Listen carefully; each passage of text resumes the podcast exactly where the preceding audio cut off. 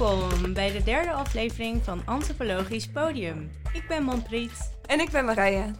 En wij maken podcasts voor het tijdschrift Kul. En vandaag hebben we op ons podium uitgenodigd Noelle Steneker. Welkom Noelle, superleuk dat je hier bent. Dankjewel Marije en Manpriet voor jullie uitnodiging. Ja, en Noelle die is uh, docent bij Universiteit van Amsterdam op de antropologieafdeling en gespecialiseerd in cultureel erfgoed.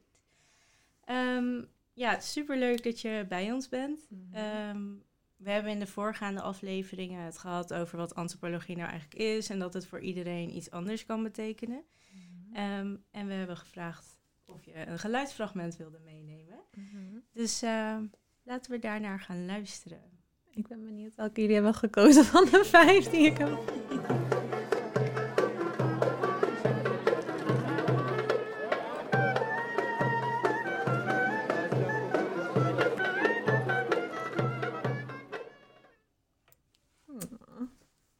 Naar geluisterd? Um, we hebben geluisterd naar uh, straatmuzikanten in Istanbul. Um, ik weet niet meer welke straat. Uh, en ik heb daar uh, een speciale band met die stad. Um, en ik heb dit fragment gekozen omdat ook, nou ja, goed, dit, dit gedeelte was wat antropologie voor mij, toch? Mm Oké, dus uh, niet nostalgie, nostalgie die later komt. Oké. Um, dus ik heb deze, ik dacht gelijk aan dit, want um, antropologie is voor mij iets wat heel erg van jou is, maar ook iets wat buiten je is. En daar heb je het constant over en het is zeg maar hetzelfde. Mm -hmm. um, en dus wat ik eerder zei, Istanbul is heel um, uh, belangrijk voor mij. Of ik heb een speciale band met deze stad, omdat ik ben opgegroeid met uh, een Turkse vriend, uh, waar ik echt tien jaar mee was. Um, dus ik voel me gewoon best wel soms Turk. Ik voel me gewoon letterlijk soms Turks meisje. um, omdat ik zo klein was en heel veel heb meegekregen. En later, toen het uit was en um, ik daar wilde wonen um, in Istanbul. en ik daar alleen was. En, uh, um, en later ook best wel vaak ben teruggegaan. En ook zelfs een onderzoek, klein onderzoeksprojectje daar heb gedaan. Uh, uh, en een beurs en alles. En daar heb uh, ja, een paar maanden heb gewoond. Niet heel lang. Maar dat ik heel veel herkende van mijn opvoeding van mijn Turkse familie. Um, en dat, ik zag mijn Turkse familie overal in Istanbul. Terwijl het niet mijn, zeg maar, achtergrond is van mijn ouders of wat dan ook. Ja. Um, en ik hield zoveel van de stad. Um, uh, en het bracht heel veel... Uh, ja, ik zag gewoon mijn schoonmoeder overal. Ik zag overal mijn uh, vriend en overal een familie. Ja, wow. Terwijl het eigenlijk gewoon een vreemde stad was waar ik nooit was geweest per se. En, um, en nogmaals, uh, ik heb het gekozen omdat ik dacht, oh, dit is echt wat antropologie voor mij betekent. Omdat ik vooral, met die, die straatmuziek is overal. Heb je, muziek is gewoon nummer één. Turk op nummer één. um, uh, muziek overal. Uh, uh, en dat is super leuk. Straatcultuur is heel groot daar. Je eten, muziek en Ja, dat hoor je ook wel echt terug hè, in het fragment. Al die muziek en het klinkt echt heel gezellig. Het is zo gezellig. En iedereen staat ook welk, iedereen gaat daar ook stoppen en meezingen. Iedereen kent die liedjes. Um, en ik ken die liedjes ook. En ik heb gewoon geen idee wat iedereen zegt. En ik kan ook niet meezingen. maar ik ken gewoon al die volksmuziek van Turkse volksmuziek. Door ja, dus daarom heb ik dit gekozen. Dansen mensen ook op straat dan mee met de muziek? Um, even nadenken. Volgens mij niet echt. Nee, het is meer zingen. Uh, en muziekinstrumenten. Um, misschien zingen, ja, misschien zingen mensen wel soms mee. En nu filmt iedereen natuurlijk ook. Oh ja. Oh ja. Um, dan is het overal op social media vervolgens. Ja, ik denk het. Ja, oh wat interessant. Het is echt een heel mooi uh, fragment ook om te horen. En ik kan me wel heel goed voorstellen dat als je uh, bekend... Het lijkt me heel bijzonder eigenlijk, dat als je het kent en nog nooit ergens bent geweest, maar je direct een soort verbinding kan voelen met de stad Mm. waar je bent. Omdat Mm. je er dingen uit herkent van Mm. eh, je schoonfamilie dan op dat Mhm. moment. Ik heb dat denk ik zelf een klein beetje als ik in Southall ben en ik heb daar wel familie. Maar in Londen is dat en daar dat is een, een soort van suburb van eh, Mm. eh, Londen. En daar eh, wonen gewoon echt ontzettend veel Punjabis. Mm. En als ik daar ben, ook al ben ik zonder mijn ouders, maar dan voelt het echt als Mm. thuiskomen. En Mm. eh, ja. Voelt het daar dan anders dan in de Gurdwara waar je in Nederland komt? ja, zeker, want het is daar buiten. Dus het is gewoon, terwijl ik eh, daar op de, bij het metrostation loop, dan loop ik naar beneden en dan zie ik gewoon overal mensen met tulbanden en eh, mensen in Indiase kleding. En dat doet me direct gewoon denken aan thuis. Mm. En eh, ja, dus, ja, daar moest ik eh, aan denken als ik Wat mooi. naar jouw Ja. verhaal. Ja, dus ehm, Eigenlijk eh, klinkt dat ook wel een soort van nostalgisch, Ja. waar jij het over hebt. ja, het woord nostalgie viel net al even. Ehm, en dat heeft te maken met dat de nieuwe editie van de Kul eh, nostalgie eh, als thema heeft. Dat is Dus, een primeurtje hier. eh, dus daar zullen we het eh, ook over gaan hebben vandaag. En we hebben ook fragmenten meegebracht die nostalgisch zijn voor ons. En eh, ja, ik wil eigenlijk wel beginnen met mijn fragment laten horen. Ja, zal ik hem inzetten? Ik ben benieuwd. Yeah, yeah, yeah, yeah. Feel that shit now. Yeah, yeah. Shonda Paul. So me go so then. well, I don't really care what people say. I don't really watch what them want do. Still, I got to stick to my girls like glue. And I might not play number two. Ja, het is lastig om stil te zitten bij Shanna Paal. Ja, we zijn hier echt in de studio een beetje aan het dansen op onze stoelen. Ehm, ja, Dit nummer kwam uit toen ik, zeg maar, kon tiener was. whatever. ja, het is echt zo. ehm, ik, denk, ik geloof dat ik een jaar of acht was. En we waren eh, op de bazaar in Beverwijk, wat mensen ook wel eh, als Zwarte Markt eh, herkennen. Ehm, en we liepen zo langs een eh, kraampje en dit werd echt zo geblazen uit de speakers. En ik voelde echt mezelf gewoon direct bewegen. en ik dacht, oh, dit moet ik hebben. Dus dat was het eerste album eh, dat ik kocht. Maar Oh, ik kon helemaal niet eh, Engels en ik luisterde ook niet zo heel goed naar zijn woorden. Want hij zegt, I don't really care what people say. Maar drie jaar later werd ik echt super alternatief en ging ik heel veel rock luisteren. dus ik mocht niet meer naar Jean-Paul luisteren van mezelf. Oh god. Dus als ik nu dit hoor, is dan zo, ja, jawel, ik mag wel naar Jean-Paul Oh. luisteren. En ga ik weer even terug naar... Mag. Oh, jeetje. Mag. Wat zijn we streng. Nee, ik denk dat vroeger het ook echt veel meer was. Dat van, oké, ik luister rock, dus ik luister dit wat minder of zo. Dat was in ieder geval op de middelbare school waar ik zat. En de Oké. basisschool. Ja, ik herken dat wel inderdaad. Ik niet. Ik niet. Ik weet Nee? wat ik wilde, I guess. I don't know. Oh, wat goed.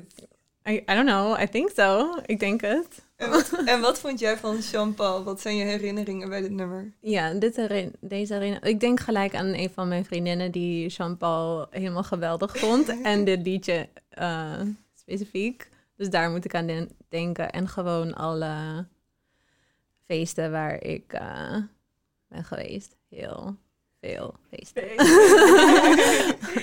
ja. 90s R&B. It's my thing. ander, ander leven. ja, het is gewoon, muziek kan echt zo een nostalgisch effect hebben. Ik bedoel, hier, dit voelt niet eens als een guilty pleasure, omdat, weet je wel, ik vind het gewoon echt heel tof. Ik luister Mm. nog steeds. Maar als ik bijvoorbeeld Britney Spears of zo, ja, dat- ik vind Oh, haar niet zo tof eh, Mm. per se. Maar als ik het nummer hoor, dan Mm, moet ik direct denken aan dat ik en mijn zus vroeger ook fotoalbums hadden met allemaal Mm. kaarten van haar. En mm. ik vind de muziek niet echt leuk, maar... Nee, maar het, brengt je echt terug naar een moment. Ik heb met ja. Britney Spears bijvoorbeeld dat ik in de auto zit naar Slovenië. Want ik had altijd die cd op wanneer we op vakantie gingen om te wandelen in Slovenië. Ja, ja. Dus daar zit ik dan op dat moment als ik het luister. Ja, het is wel grappig dat we dan beide op zo'n andere plek zijn dan in ons hoofd. Ja. Maar heb je het gevoel dat dat nu nog steeds is? Want ik heb het idee, of tenminste voor mezelf, dat dat heel erg, dat ik dat veel meer heb met cd's die je vroeger Ja. had. Ja. Ik kan ook veel beter meezingen. Dit is echt iets waar ik me heel erg voor schaam. Maar ook al luister ik honderd keer naar een lied, ik kan heel slecht lyrics onthouden. Mhm. Ehm, maar van de cd's die ik heb geowned, die kan ik wel meezingen. Ja, ja, ja. Ja. Ehm, Ja, ik denk dat dat ook komt doordat zeg maar, het aanbod toen veel minder was. Want nu Mm. met Spotify heb je zo'n grote bibliotheek aan muziek. En ben je veel meer geneigd om echt van alles te luisteren en heel snel naar iets anders te gaan. Terwijl toen je cd's had, toen was dat de cd die je had. En on repeat, on repeat, on repeat. ja, inderdaad. Ja. Keer drie. CD's. En Hetzelfde. Discman, dat, dat, Oh ja. dat was Oh ook my echt God, heel tof. En ik brandde ook CD's. Dat is ook echt iets, weet je wel, dan had ik het officiële album van een band. En dan ging ik dat branden voor al mijn vrienden.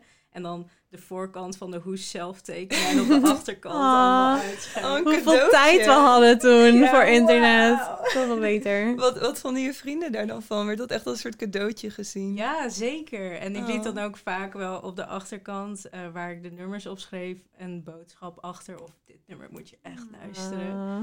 Ja, misschien moeten we dat weer doen. Ja, het is wel ook echt heel persoonlijk, zo'n cadeau. Ja, maar Ja. ik heb gewoon niet iets waar ik een cd in kan doen. Het kan niet in mijn laptop, ik heb geen Nee. dvd's. Nee, dat is allemaal weggegaan ook. Over, ja. Ja. Niet meer in je, in je laptop, zit niet eens meer zo'n... Vroeger dan Je kan had je echt meer iets wat eruit uitschoof, zeg maar. Ja, Mm. ja. Maar Nou, heel goed, ik vind het een heel goed fragment, omdat het zeg maar je eerste CD vergeet niemand. Nee. Dat is echt een hele goeie. ja. Weet jij nog je eerste CD, Marije? Ehm, Die je zelf kocht? Poeh, ik, die ik zelf kocht. Ja. Ehm, nou, ik weet wel dat ik echt ook al die cd's van K3 had, maar ik denk dat ik die heb gekregen. Oh ja, sorry, andere generatie, even switchen. maar, maar, maar, ik, ik kocht wel die, die Hitson cd's, weet je wel, waar je dat zo'n Oh, hele lijst had. Oké. En dan had je ook een, een dvd erbij en dan kon je al die videoclips kijken. En dan stak je ook echt tijd in het kijken van die videoclips. Terwijl nu, met de muziek die ik nu luister, ik heb geen idee hoe die videoclips eruit zien. Nee, maar dat, dat, kijk is ik niet echt meer. heel bijzonder, want Dat is wel eh, leuk. Vroeger toen had ik keek al heel jong televisie, maar ehm, toen had je TMF, eh The Box, MTV zonder al die reality-programma's en er was gewoon non-stop altijd gewoon muziek en En reclame. eh, en reclame. Vooral heel veel reclame. Maar daar leerde ik ook Missy Elliott en al die. En ik kan me nog herinneren dat eh, Get Your Freak On vond ik echt een heel enge videoclip van Missy Elliott. ik was best te jong om dat te kijken. Maar ja, inderdaad. De muziek, ik merk ook gewoon dat ik er heel blij van word als ik eraan terugdenk. Mhm. En de videoclips. Ik heb een vriendin en die kijkt altijd op YouTube haar nummers, omdat ze geen. ehm, of luistert via YouTube nummers omdat ze op haar televisie geen Spotify kan verbinden. Mhm. Dus altijd als ik bij haar kom, hoor, ik alle nummers die ik al luister met de videoclip erbij. En dan denk ik echt, wow, Zo is leuk dit een toch? videoclip van Ja. de Childish Mhm. Gambino? Wow, hij steekt er echt veel tijd in. Ja. Ja. Superleuk. Mijn Ja. eerste CD... Sorry, ik ga gewoon door. you invited me, you knew what you're getting into. mijn eerste CD was op mijn single, die ik zelf kocht. Mijn eerste CD was Spice Girls, van mijn tante, die mijn tante aan me had gegeven. Maar um, yes, that's how old I am. Um, maar de single die ik kocht was van Shakira. Oh, welke? Oh. Haar Lie? eerste. Ja, Hips Don't Lie. en ik, het was echt super dramatisch moment dat ik had, ik had hem en hij was vijf gulden. Oh my god, I think so. Gulden? Ja, euro? Ik weet niet meer. Ik denk gulden. Maar Ehm, vijf. is Was, het voor, goedkoop. was het voor 2000? Dat is de vraag hier. Ja, dat weet ik even niet meer. Waarschijnlijk, dat weet ik niet. Maar ik zat wel in, ik zat wel ehm, in groep acht of zeven of zo. En het was gymles en toen had ik hem meegenomen. En ik was super trots dat ik die cd had, want het was een, een hit en alles. En ik had hem. En toen was ik hem vergeten en iemand had hem natuurlijk gewoon gekaapt. Want het was een heel populaire cd. Of, eh, dus ik was zo verdrietig. En toen moest ik wachten op mijn volgende zakgeld. Oh, Anyway. nee. Maar we kunnen weer moving on. Als de persoon luistert die Noelle CD eh, ik denk het niet. is oké. Ehm, ja, Marije, laten we naar jouw fragment. Ik ben benieuwd. Ja, ik eh, heb het volgende fragment gekozen.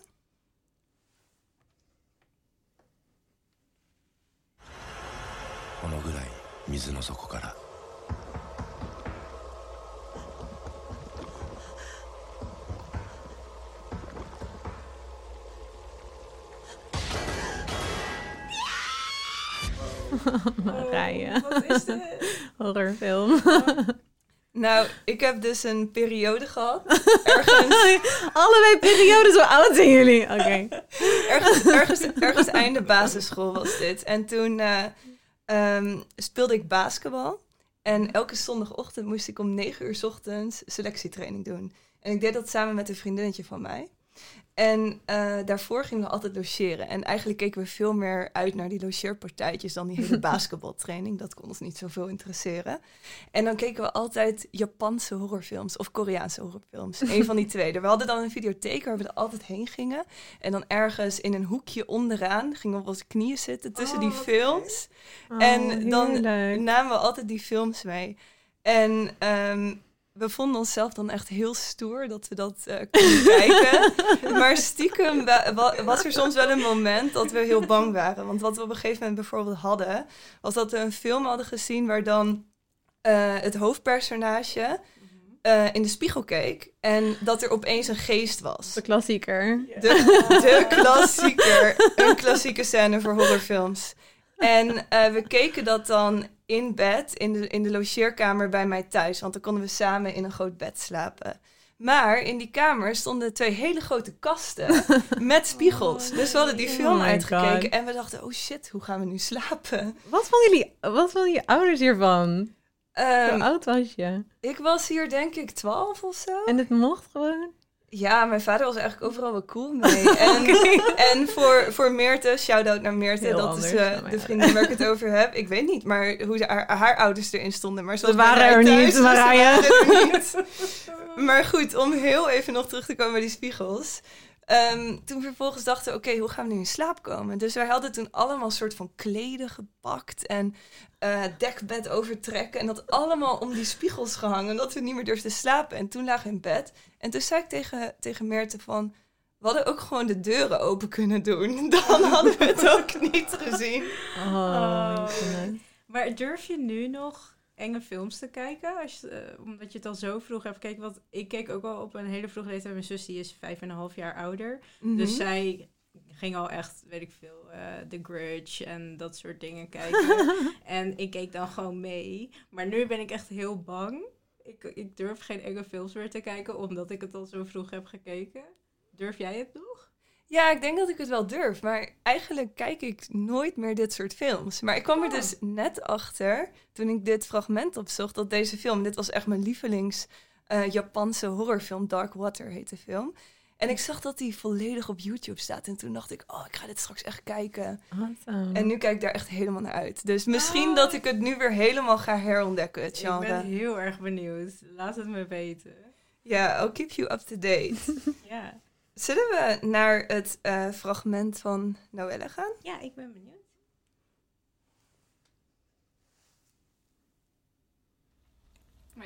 Oh, and you know what? Black I bought this sa- black olives, watermelon, feta, and mint. What the hell? And I, I bought this salad book cookbook, and it had a blueberry feta mint salad. And it was so strange, but I made it, and it was so Wow. good. I'm gonna make that tomorrow. We have we have watermelon at my house. Interesting. Watermelon salad, and so good. It's Oh just my God. watermelon, right? Like cut up pieces of Cut watermelon. up piece of square- watermelon with feta is really yummy. That's insane. Mom, do you have any black olives that I can take home? Of course you do. Always do. I can buy some. I'm not sure. Noelle, oh my God. vertel, waar luisteren wij naar? Oh, I miss them so much. Ik ga huilen, oké. Um, nu ik het luister, hoor ik het beter. Uh, I, first of all, I hear like us... I'm gonna... Mag ik... Ik schakel soms naar Engels, sorry. Dat is oké. Dat is helemaal oké. um, um, so we're eating. I can hear we're eating. dus dit is gewoon een heel... Oké, dus ik heb dit gekozen, nostalgie, want... um, uh, ja, ik bedoel... Mijn familie is... uh, ik, ik, mijn moeder komt uit uh, New York en wij waren daar uh, twee maanden elk jaar. Gewoon super lange zomervakantie. um, eh, mijn moeder die praatte gewoon zelfs met onze ehm, hoofd van de school van... eh, kijk, onze situatie, we moeten gewoon langer op vakantie gaan. Dat mocht gewoon van onze directeur. Ehm, dus we waren daar. En ehm, dus voor mij is familie. En dit is een van de fragmenten die ik heb. Ik heb heel veel dingen opgenomen van gesprekken van eh, mijn familieleden. Eh, maar dit was een van een korte. En iedereen praat altijd door elkaar. En eh, is chaotisch, maar luistert nog steeds wel goed naar elkaar. Maar is heel erg met zichzelf bezig. Ehm, dit is waar ik het vandaan heb. Ehm, ik praat heel veel, maar ik luister wel. Maar ik ben nog erg met mezelf bezig. Ehm, maar, en iedereen is aan het eten. En eh, ja, houdt gewoon heel veel van praten en gezelschap. En ehm, ik denk dat dit voor mij is gewoon het ultieme... Ik voel me hier het meest comfortabel. Ik kan gewoon ook het beste in slaap vallen met... eh, als er mensen in de volgende kamer, in de kamer naast mij allemaal aan het praten zijn bijvoorbeeld, dan slaap ik het beste. Ehm, en mijn oma's stem natuurlijk. Ehm, hoe nostalgisch kan je, meer nostalgisch kan je worden dan dat. Mhm. Ehm, en eh, ja, en eten en watermeloen. Ik bedoel, dat soort van het meest nostalgische eten, of een van de meest nostalgische dingen misschien. Want zomer in Amerika, watermeloen, like delicious. Ja? ja, watermeloen hier is niks. Wat Daar is het gewoon- verschil dan? Oh, alles. Ten eerste, oké, it's the state, so it's huge. it's like heel Ja, groot. Ehm, en dat droegen we dan echt, weet je, aan onze handen en eh, uit eh, de supermarkt of de eh, farm, whatever we were, where we, where we bought it. Ehm, en de smaak, het is gewoon veel zoeter. Ehm, hier weet je nooit helemaal, is het melig, is het zoet, is het, wat voor smaak is het? Maar daar is het gewoon altijd super Ja. lekker, net, goeie, ja, Hier is het altijd een verrassing, net als met mango's. Weet je wel? Dat je weet Ja, de nooit- mango's zijn niet echt hier. Nee, precies. De mango's zijn het echt. Als je een echte mango hebt gegeten, dan weet je, oh nee, Nee, klopt. het is nep, maar is oké. We doen ons best. Ja, maar je hebt daar ook echt gelijk mee. Want toen ik op een gegeven moment eh, op Cuba was en ik daar fruit ging proeven, toen dacht ik, wow, dit Mm. is een heel andere beleving. Mm. Zon- ja, ik denk gewoon echt zon. Ja. Mhm. Ja. En eh, waar het vandaan komt, ja. Ja, wat ik ook wel heel interessant vind, is bij nostalgie heb je toch een bepaald soort herkenning, of meestal. Dus dan zorgt het voor verbinding. Dus wij denken nu al bij, oh ja, fruit in een ander land, proeft Mhm. anders. Of bij muziek, oh ja, Jean-Paul ken ik, of Mhm. niet. Maar wat ik ook wel heb gemerkt, is, eh, als, ik heb een vriendin en zij heeft Harry Potter nooit gezien. En dan is het ook meteen een soort van uitsluiting. I don't know if we can be friends anymore. Het is wel echt heel grappig dat het tegelijkertijd voor echt verbinding kan zorgen. Maar als je het niet kent, dan is het ook Mm. echt oké. maar gezien, niet eens gelezen. Ook niet. Oh, oké. Ja. Maar dat je zegt gezien, vind ik ja. interessant. Ja. Ze heeft het niet gezien. Like, Ze heeft het niet gezien, ja. Maar eh, zo- zoiets dat ehm, zorgt ook heel vaak voor heel veel verontwaardiging bij de mensen die het wel hebben gezien. Zo van, Ja, waar, eh, waar was je in die tijd? ja. ja, dat is echt zo. Ik heb ook nog wel een eh, interessante quote. Even kijken, van eh, Luc Ferry, de filosoof. Mm. En ehm, nou ja, misschien als een soort stelling. Mm. en het gaat over nostalgie. We leven bijna ons hele leven tussen herinneringen en projecten. Tussen nostalgie en hoop. En ik vond dat wel een hele mooie. Kun je het herhalen? Ja, zeker. We leven bijna ons hele leven tussen herinneringen en projecten, tussen nostalgie en hoop. Het klinkt een beetje, als ik het eh, zo mag interpreteren, dat je eigenlijk dan ook niet echt in het hier en nu leeft. Omdat je met het nostalgie in het verleden zit en met eh, hoop in de toekomst. Ja. Ja, het klinkt als een titel van een artikel. ja. van ik snap, ik zou, als ik het hoor, ik, ik, ik zou dan denken van, oh, wat, bedoel, wat bedoelt hij? Of, of dan zou ik het willen lezen wat hij bedoelt of zo. ja, Want ja. Het, is te, het is te groot of zo. ja Dat dat ik moet hier even over nadenken. Ja, dat snap ik. Of ik ben niet zo slim.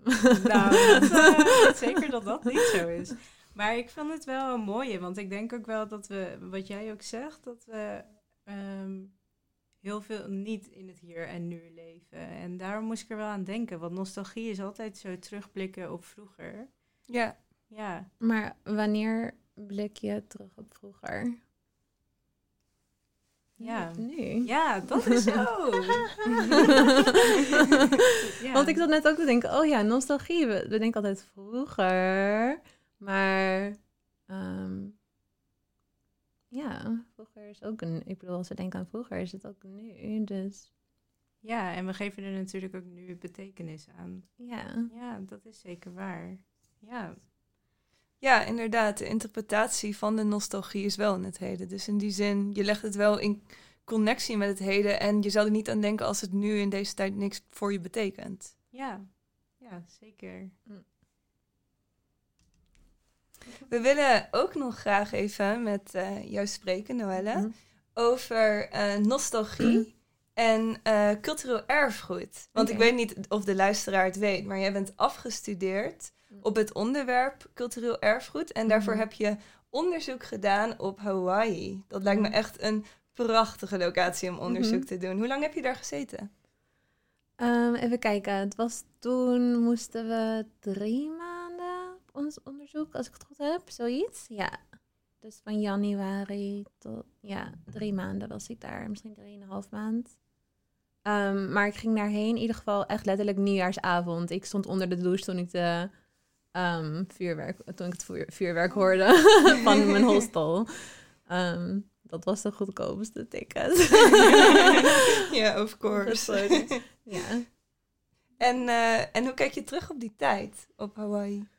Oh, zo, zo goed. Ehm, ik, eh, het was mijn moeders idee. We mochten overal heen gaan natuurlijk waar we wilden. Ik weet niet hoe het nu zit met de master. Ja, nu COVID. Maar ehm, we mochten alles doen wat we wilden. En ik heb daar heel erg gebruik van gemaakt. En ik wist dat ik naar een Engelstalige plek wilde. Omdat ik echt best wel diepe filosofische gesprekken wilde voeren. Eh, en geen vertaler. Ehm, en ik ehm, ben, of ik was daarvoor, eh, was ik in Japan, eh, had ik gestudeerd, ehm eh, eh, buitenland studeren in Tokio. En eh, mijn moeder, die kwam het in die, want ik wist gewoon niet waar ik heen moet, waar moet ik heen, wat moet ik, wat moet ik gaan onderzoeken. En toen zei mijn moeder van, oh, why don't you go to Hawaii? I can visit you. Uh, what she did. um, en was ik, oh, dat is niet een heel slecht idee. Ehm, dus toen, eh, en dat was het ook niet natuurlijk. Ehm, en daar heb je een hele grote Japanse bevolking, of migrantenbevolking. En eh, dus ik dacht, oké, daar heb ik iets mee. En dan kan ik dat nog soort van linken, maar wel Engels praten. En ik was altijd geïnteresseerd in soort van hoe mensen praten over zichzelf. Hoe mensen zeggen van, eh, oh, ik ben 1 achtste, you know, this and that. I'm like, oh, what does that mean? Ehm, maar oké, eh, dus, dus ik wilde iets met dat doen. Ehm, en ik weet niet meer hoe ik op cultureel erfgoed kwam per se. Ehm, maar ik wilde in ieder geval iets doen met hoe mensen over zichzelf praten. En dat is misschien wel heel erg eh, passend bij de- deze aflevering. Van hoe mensen pra- praten over zichzelf. Zeg maar hoe ze vroeger, nu en later. eh, over zichzelf en ook in vergelijking met anderen. Ehm, en mijn tijd daar was heel bijzonder, omdat het gewoon... Ik had een super klassieke ehm, antropolog, ja, antropologische ervaring als onderzoeker. Eh, heel toevallig leerde ik iemand kennen bij een busstation... die me weer, weet je wel, zo en zo. Ehm, Je gatekeeper. uh, ja, was like super toevallig allemaal. En ik had iemand ontmoet en ehm, eh, waar ik nog steeds contact mee heb. eh, een groep wat oudere leuk. vrouwen die, eh, waar ik uiteindelijk dan onderzoek mee over deed, mee deed. ehm, die een Japans spelletje ehm, eh, aan het herintroduceren waren. Eh, met alle verhalen, want het ging, over kaarten, Hanafura, en, en eh, met alle verhalen achter die kaarten enzovoort. En al die vrouwen, ze waren echt ja, gewoon oma leeftijd. En ehm, ik, heb nog steeds, ja, ik heb nog steeds contact met hun. Ik hou zoveel van hun. En ze hebben me, oh, ze hebben me gewoon geadopteerd. Gewoon vanaf dag Oh. één dat ik ze heb ontmoet. En overal naartoe gebracht. En, maar ik had ook een eigen leven daar. Ehm, ik zat in een dorm, gedeelde kamer. eh, en deed heel erg mijn ding. En het was ook de eerste keer dat... Ik bedoel, ik kwam daar en ik wist gewoon letterlijk niet waar ik ging wonen. Ik wist niet wat ik ging studeren. Ik, ik, wist niet wat ik ging onderzoeken. Ik wist helemaal niks. En dus dat was ook de eerste keer dat ik ehm, helemaal op mezelf iets heb opgebouwd. Het was niet van, oh, ik ga naar een land om te studeren en mijn kamer staat klaar en mijn studieschema is klaar Mhm. en het is allemaal wel vreemd en eng, maar ik weet wel wat ik ga doen. En hier was het gewoon van, ik ken niemand, wat doe ik hier, wat Oh. heb ik gedaan? um, but I figured it out. Um, have a little faith. Oh, wat tof. En hoe, eh, wat was dat kaartspelletje? Waar ging dat over? Um, het heet Hanafuda. Uh, en het gaat over, ja, het is, het is heel makkelijk te spelen en het is heel mooi. Eh, Haar project, eh, die vrouw heet Hel Helen Nakano. Um, zij, uh, het, is een, ja, het is een Japans spelletje dat eigenlijk werd gebruikt door de Japanse maffia, Yakuza. Uh, heel veel, dus het is een beetje taboe in Japan. Ik weet niet hoe het nu zit, maar vroeger was het best wel taboe in Japan, omdat het heel erg gelinkt was aan criminaliteit. Oké. Maar de migranten hadden het meegenomen naar Hawaii en het en I guess een beetje lagere klassen of zo. Um, heel toegankelijk spelletje, makkelijk. Um, en Helena Kano had het gebruikt om generaties bij elkaar te brengen. Dus zij speelde het met haar kleindochter. En, en zij vond het een hele goede manier om met haar um, ja, te bond. Um, en toen dacht ze, oh, dat is heel erg belangrijk voor deze tijd. En ik wilde het met, ook met anderen delen en generaties bij elkaar brengen. Sowieso mensen bij elkaar brengen dat ze tijd met elkaar doorbrengen. En in elkaars gezicht kijken en met elkaar zijn. Ja. Um, in plaats van dat dan allemaal theorieën. Ze, is een hele slimme vrouw. Dat allemaal theorieën over dat we tegenwoordig een beetje alienated en te veel op onze te technologie en te veel um, daarmee bezig zijn en niet met elkaar. Dus dat was een beetje haar uitgangspunt. ja. Wat tof. Ja. Klinkt ook echt. Uh, er zit ook wel een klein beetje nostalgie in van die uh, mevrouw. Dat ze het uit Mm. Japan. Uh, dat het eerst iets was in Japan. En vervolgens Mm. dat ze het introduceerde in Hawaii. Mm. Ja, oh, ik had het moeten meenemen met kaarten. Ik heb het niet meegenomen. Ze, had ze heeft later ook, want haar zoon heeft dus die kaarten helemaal hergeïllustreerd. Mhm. Um, en ze heeft ook een Hawaiiaanse versie gemaakt. Want het gaat dus over dat die kaarten zijn allemaal planten, bloemen en planten van verschillende seizoenen. Um, in plaats van uh, zeg maar ruiten, schoppen enzovoort heb je allemaal twaalf seizoenen, vier bloemen of planten. Uh, en ze heeft ook een Hawaiiaanse versie gemaakt met Hawaiiaanse inheemse bloemen en planten. Wat super mooi is. En ook uh, uh, ja, een soort van eerbetoon aan de plek. Uh, en een mix van um, het spel, maar ook waar het, waar het is waar een, nieuwe plek, een andere plek waar het is gegrond. Een nieuwe wortels Ja. heeft ge gevonden. Wat mooi. En zij heeft dat kaartspel toen aan jou mee naar huis gegeven. Ja, ze, ze, geeft me al, ze, geeft me nog, steeds- ze stuurt me nog steeds dingen op. Ehm, maar uh, ja, ze heeft me dat spel gegeven en alle nieuwe edities die er komen stuurt ze me op. En ja, ze is zo lief. Ik had haar laatst nog gebeld. Beetje toevallig. Ik spreek haar niet heel vaak, maar wel regelmatig. En aan alle, ze had dus alle vrij, allemaal vrijwilligers, vriendinnen. En they were like my aunties. Um, en daar heb ik ook nog wel uh, contact mee met sommigen. Uh, ja, en ook uh, sommigen gingen bijvoorbeeld op een cruise of wat dan ook. Die zijn dan, waren dan een dagje in Amsterdam en dan kon ik ze Ah, weer zien. Dus dat was heel... leuk. Ja. Dus nee, Hawaii was heel bijzonder. En los van mijn onderzoek was het ook gewoon bijzonder... omdat ik alleen was en heel veel um, heb ontdekt. En um, het is zo'n bijzonder land. Ik zat in Honolulu... Um, Wat best wel een verschrikkelijke stad is. Ehm, dat wist ik eerst niet. Maar voor toeristen niet. Maar ehm, voor normale mensen wel, denk ik. Eh, mooie kant, maar ook best wel zwarte kant. Wat ik niet, niet had verwacht. Ehm, Wat was die zwarte kant dan voor jou? eh, drugs. Oeh. Ja, en eh, ik zat op campus en eh, gewoon letterlijk de eerste nacht. ehm, nee, I, was like off campus, but like right off campus. de eerste nacht dat ik zei mijn, mijn kamergenoot tegen mij gewoon van... Oh, eh, mijn vriendin is gisteren verkracht. Like, je kan niet alleen naar buiten. Dus het was heel geweldig. Ja, het was, het was gevaarlijk. Eh, en ik had het gewoon niet verwacht. En ik was daar ook nooit echt mee in aanraking gekomen. En om echt in een gevaarlijke stad te wonen. En ik had het helemaal niet, ik had het gewoon helemaal niet Ja, over nagedacht. Ik denk ook dat bij Hawaii heel veel mensen het beeld hebben van, van die muziek en dan met van die bloemenkettingen en Ja. vrolijk en strand. Toerist. Ja, inderdaad. En dat, dat inderdaad heel weinig mensen zich beseffen dat, dit, dat zo'n kant daar is. ja. Door die beelden. Nee, campus was best wel gevaarlijk, blijkbaar. Je had ook gewoon letterlijk van die palen, dat als je dan over campus liep, dat je dan, als er dan, als je werd, eh, ik wil zeggen aangevallen, maar dat is niet het. Als je werd, eh, als er iets werd, werd gebeurd, zeg je? Like harassed or whatever, or like worse. Ehm, dan kon je eh, camp- eh, campuspolitie en zo eh, bellen. Want daar, daar was ook de meeste, ja, ik I guess studenten gebruiken dan drugs. I don't know, maar daar was eh, heel veel criminaliteit. Wat Ja. heftig. Ja. Maar ook, ik bedoel, prachtige natuur en gewoon de, mm, ehm, de inheemse bevolking en uh, like the sacredness of the land um, was heel erg sterk.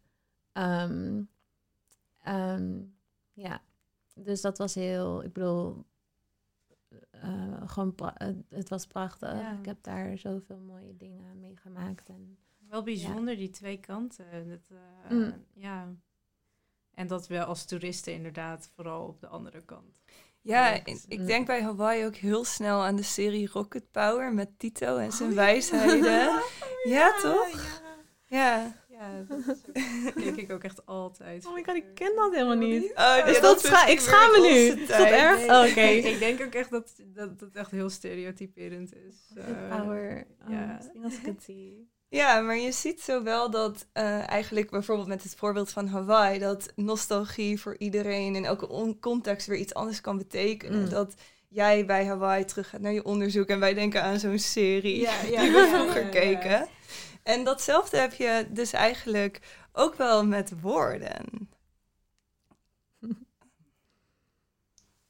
Wat zeg je nou Wat eigenlijk? Huh? Wat, wat, what? Wat zeg je nou eigenlijk? Ja, we zijn weer terug met wat zeg je nou eigenlijk? Marija houdt zijn sche- aan haar schema. precies, Goed precies, zo, precies. En eh, vandaag hebben we een heel interessant woord weer gevonden. Het was eh, in een eh, nieuwsbericht dat we tegenkwamen op nu.nl. En het ging over ehm, Max Verstappen, de Formule 1-coureur. En Max Verstappen die had tijdens een eh, race eh, van de Grand Prix... had hij eh, een van zijn collega's uitgescholden via de board radio. Nou, met wat voor woord had hij zijn collega nou uitgescholden? Dat was met het woord Mongool. Vervolgens hebben Manpriet en ik hier kort over gesproken. En we dachten van, dit is eigenlijk wel heel bijzonder dat eh Mongool een scheldwoord is. Want ik bedoel, je scheldt niet met Amerikaan of met, eh, met eh, Hollander of zo. Ik noem maar wat.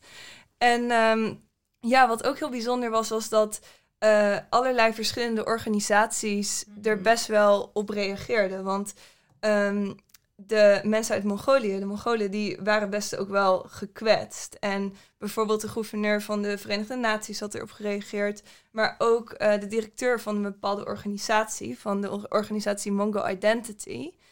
En ehm, toen kwamen wij erachter van, er, er bestaat gewoon een hele organisatie die de identiteit ehm, van Mongolië soort van bewaakt. En wil Mm. dat het woord Mongool weer teruggaat naar de oude betekenis. En dat het niet meer een scheldwoord is. Omdat mensen er best wel door gekwetst worden. Ja, het is Oh, de echt- betekenis, identiteit bewaken. What the hell? Ja. Wat is dit allemaal? Ja, boeiend hè? En, en Max Verstappen die werd dus geconfronteerd met, eh, ehm, met, met al deze kritiek. En hij was daar zelf best wel nou ja, eh, van in shock. Hij wist niet zo Mm. goed wat hij daarmee moest. En zei ook van ja, in de hitte van de strijd, dan, eh, dan gebeurt dat soms. En dan, eh dan, dan vloept er soms iets uit. Ja, ja. ja wat, wat denk jij nou wel als je hoort betekenis?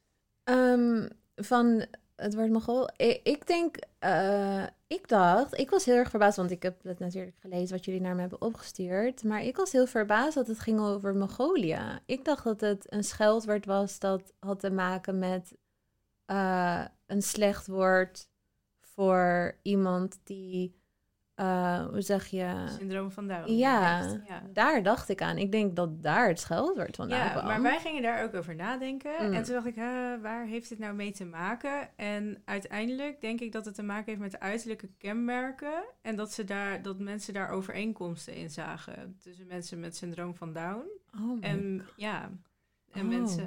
Ja, dus er zit ook wel Oh, echt is iets, racistisch in. Ja, En daarom hebben we, is er nu ook een hele ophef daarover ontstaan. Oh, ja het is wel interessant, want eigenlijk heeft het woord dus een soort tijdspad. Want eh, zoals die organisatie Mongol Identity zegt, is dat eh, de originele betekenis dus de nationaliteit is van het volk. En dat Ah. vervolgens mensen met syndroom van Down door de Mm. fysieke en uiterlijke eh, kenmerken met Ah. qua oogplooien en dergelijke, dat Ah. toen het woord op de mens van het syndroom van Ah, Down terecht is zo. gekomen. En vervolgens, door de associatie weer met de mensen me- van, die het syndroom van Down hebben, is het een scheldwoord geworden. Oh ja, that makes sense. Ja, dus, we- maar ook, ook wij hadden eigenlijk hier nog niet zo over heel nagedacht. lang Heel lang duurde het. Voordat, het- ja. voordat ik dacht aan uiterlijke kenmerken. Oh ja, nee, nu je het zegt. Ik dacht de hele tijd van, oh, ze hebben het mis. Het gaat helemaal niet over de nationaliteit. maar ik vond het wel heel interessant toen jullie dit woord... Oh God, van alle woorden, waarom heb je dit woord gekozen? Maar oké. Ehm, maar het is een scheldwoord die ik, die ik gebruik. Ehm, en ik, eh, ja, ik ga hier eerlijk in zijn, maar ik noem heel vaak mensen, oh, oh, je- wat een mogol, zeg ik. Ja, ja. Ehm, en, ik en ik merk dat ik de afgelopen misschien ja, een paar ja- jaren of een jaar of whatever, afgelopen tijd eh, wel, eh, maar echt met het idee van, oh, dan denk je aan eh syndroom van Down, dat is niet goed. It's like saying, you know, the F word for gay people, it's like not good. Ehm, dat ik dan meer zeg van, oh, wat een maloot of zo. Ja, dat vind ik ook wel een, een betere en een mooie. Maar dat zit wel, eh, of ik ben daarmee opgegroeid, of dat zit wel in mij om mensen zo te noemen. Dus toen jullie dat zeiden, dacht ik, oh, dat is wel interessant om dan daarover te reflecteren over Ja, waarom zeker. ik dat eh, gebruik als scheldwoord. En dat ik dat gewoon zelf, gewoon zelf dik aan meedoe. Ehm, wat niet goed is. Ja, want als je dit hoort, denk je dan, oké, nee, dit wil ik eigenlijk niet meer gebruiken.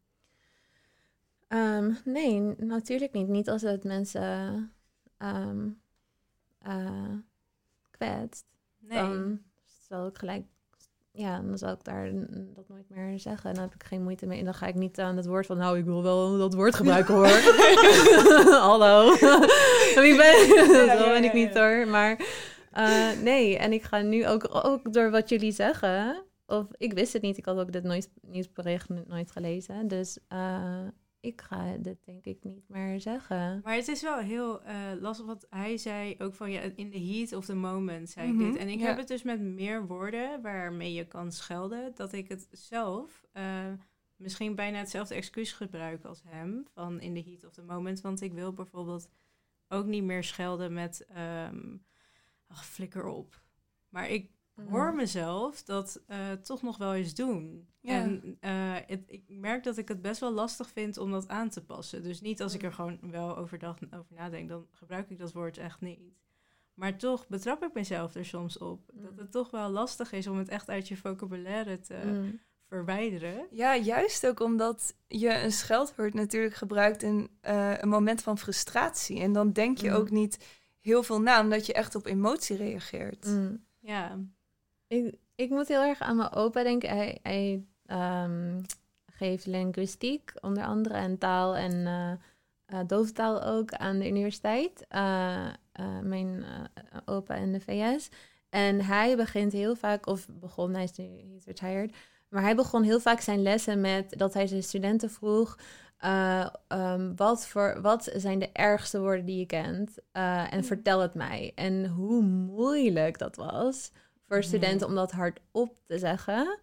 Ehm, en dan gingen die ze allemaal opschrijven en ook gewoon herhalen en vaak zeggen. Eh, en iedereen Oh, was zo oncomfortabel, ging giechelen. En weet je wel, iedereen doet eh, menselijke dingen als ze dan niet weten. Als ze weten, oh, dit is slecht. Maar dat hij dan eh, liet zien van eh, ehm, wat voor macht een woord heeft. En ehm, dat je het ook gewoon helemaal kan strippen. Dat het voor sommige mensen helemaal niks betekent. Ehm, eh, en voor sommige mensen heel erg is. En ehm, hij vertelde me ook dat bijvoorbeeld ze een studie hadden gedaan naar Schelde, ergens in Zweden volgens mij. Ehm, en dan hadden ze mensen die bijvoorbeeld hun handen in heel koud water deden. Dus het was heel erg pijnlijk en oncomfortabel. En som, de ene groep mocht heel veel schelden en de andere groep niet. En de groep die mocht schelden, die had minder pijn. Echt waar? Dus, Wauw. dit, dus dit is gewoon letterlijk therapeutisch om te schelden. En I really, dit is echt, Oh, dit is true. And. I believe in this. En ik ben helemaal niet tegen schelden. En ik scheld best wel veel, maar Mhm. ik scheld niet, behalve mijn goal, ik scheld niet, ik zeg niet echt zeg maar slechte. Ja, ik gebruik wel eh, slechte woorden, tussen haakjes, maar niet eh, ehm, ra- racistisch of eh eh, ziektes per se, dat soort dingen. Volgens mij, nee. Ja, volgens mij kom je er echt achter wat je eigen scheldwoord is op het moment dat je heel hard je teen stoot. Ja, tegen een bedrand of zo. Ja, dat je dan er echt achter komt. Want Oh, inderdaad, ja. het helpt echt met het reguleren van de pijn die je Ja, dan voelt. Nee, ik eh, kan dit alleen maar beamen. Vooral met dat voorbeeld. Als iets frustrerend wordt. Oh god. Om terug te komen op mijn eerste fragment van Istanbul. Ja? Ik ben opgegroeid van ehm, wat heel raar is aan wat de mensen heel, wat heel raar kan overkomen als je mij niet kent of als je mij niet kent. Maar ehm, is dat bij mij komt dit ook op in de vorm dat als er bijvoorbeeld iets gebeurt of iets frustrerend of iemand doet iets, wat dan ook, dat ik dan zeg halla halla. En, en dat is gewoon iets wat mijn vriend altijd zei als hij gefrustreerd was. En ik ben gewoon niet islamitisch, ik heb helemaal niks met dit. Maar dit zit in mij door hem. En dat komt naar boven. En dat soort momenten, heel natuurlijk. Om, ehm, En dat is gewoon best. Of dat je... Of ja, ik weet niet. Ik ben een keer in Italië heel lang geweest. En dat je dan soms zegt van cool of zo. En dat ga je dan gewoon overnemen van een plek. Terwijl dat hele best wel apart is misschien voor... eh, Maar wel heel leuk, want er zit echt een heel verhaal achter. Weet je wel, ik vind het ook wel heel erg... eh, ja, ik vind het ook wel ergens mooi. Wat zijn jullie woorden? Mm, Scheldwoorden. ja, Behalve ik- flikker op. Ja, nee, die wil ik dus niet gebruiken, voor de duidelijkheid. Ehm, Moeten we dit sensor... Ik Is heb- dit sensoren... Nee, Oké. joh. nee. Oké, so dus wel- fine. Ik heb eigenlijk alleen maar volgens mij Engelstalige scheldwoorden. Ik zeg heel vaak fuck of shit. Dat soort dingen. Zeg je nooit kut? Jawel, in ieder geval ik wel. Ik zeg best wel vaak ook kut. Kut.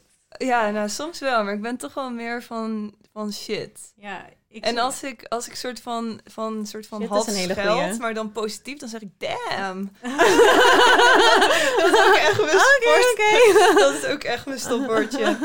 Om de een of andere reden, en dit is geen scheldwoord, want eh, volgens mij is het eh straattaal, Surinaams, eh tantu. Dat is iets dat iets Ja. heel veel is. Maar bij mijn vriendengroep waren we ineens dat, dat je gewoon tantu.